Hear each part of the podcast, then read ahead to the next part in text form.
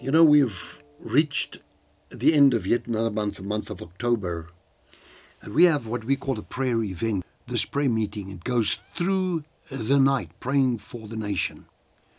Depending on which nation you're part of, you can pray with and just apply it to your own country. But it's that important. The thirty-first of October is Halloween, and to me that is just out. It's, to me it's become a day of, we know for a fact that for people that worship in the occult, they go for that as a special day. We go for that as a day of prayer. And so therefore, there is a special prayer event. You'll find the date on the screen now.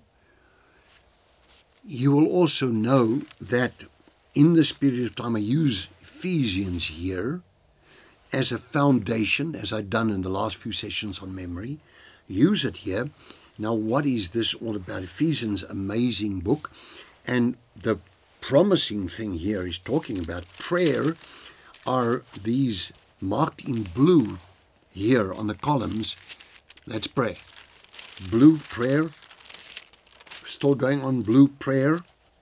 And going on to the next chapter there. Blue prayer, blue prayer. It's prayer all the time. And then it goes on to Ephesians chapter six. And there again it ends with Ephesians six and eighteen. Praying with all manner of prayer in the Spirit, and watching thereunto with perseverance for all the saints. Paul, next verse says, and pray for me also. But here it ends and talks about the full armor of God.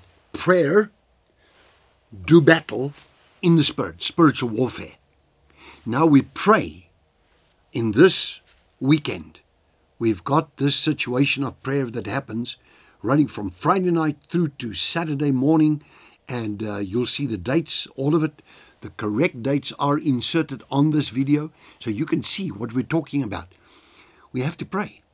We've got authority to tread on serpents and scorpions and of all of the power of the enemy, and uh, nothing shall by no means harm us. Luke ten verse nineteen, where Paul where Jesus says to the people, "Lo, I give you authority to tread on serpents and scorpions, and of all of the power of the enemy, and nothing shall by no means harm, harm you." I always think about that like this, right? Nothing shall harm me. I have no fear whatsoever to engage in spiritual warfare under the full armor of God, which is in the same book, Ephesians, along with these prayers. It prayers it takes you to Ephesians chapter number six, and then of course from the tenth verse and on. It tells you therefore, in conclusion, this is now the Amplified, a little bit different, finding my brethren, be strong in the Lord and the power of his might. And then he talks about, you know, um, uh, for we wrestle not against flesh and blood, but against the principalities, the powers, rulers of the darkness of the world, this world, and the spiritual hosts of wickedness, the heavenlies. And then having not all to stand, stand for, therefore, girding your loins with the truth. And so it goes on. Gives you the whole full armor of God. And take it a little bit slower than that, because most cases I think much faster than I can speak. So what I've got here is to say Ephesians six from the fourteenth verse, actually from the tenth verse. Talk about understanding, understand this. And understand Paul's prayers of Ephesians chapter number one, chapter number three, find them. And three is from fourteen all the way to twenty-one. Chapter number one is from verse number fifteen all the way to twenty-one. So once you've understood the prayers, you flow on to more prayer when you look at Ephesians. The, the last part here is about praying, and we talk about spiritual warfare, warfare prayer. This is crucial for the understanding of why you could live a much more powerful life, much less trouble.